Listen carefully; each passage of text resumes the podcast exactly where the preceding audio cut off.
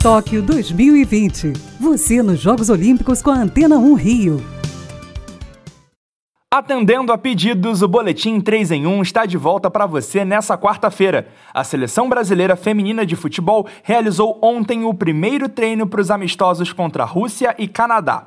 Os jogos servirão para preparar a equipe para os Jogos Olímpicos.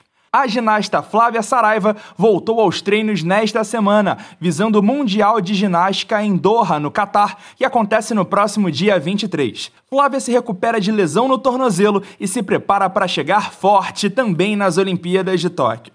E você fique antenado, porque hoje, às quatro da tarde, a seleção masculina de vôlei volta às quadras pela Liga das Nações. O Brasil enfrenta a Holanda e, se vencer, pode assumir a liderança da competição. Faltam 43 dias para os Jogos Olímpicos de Tóquio.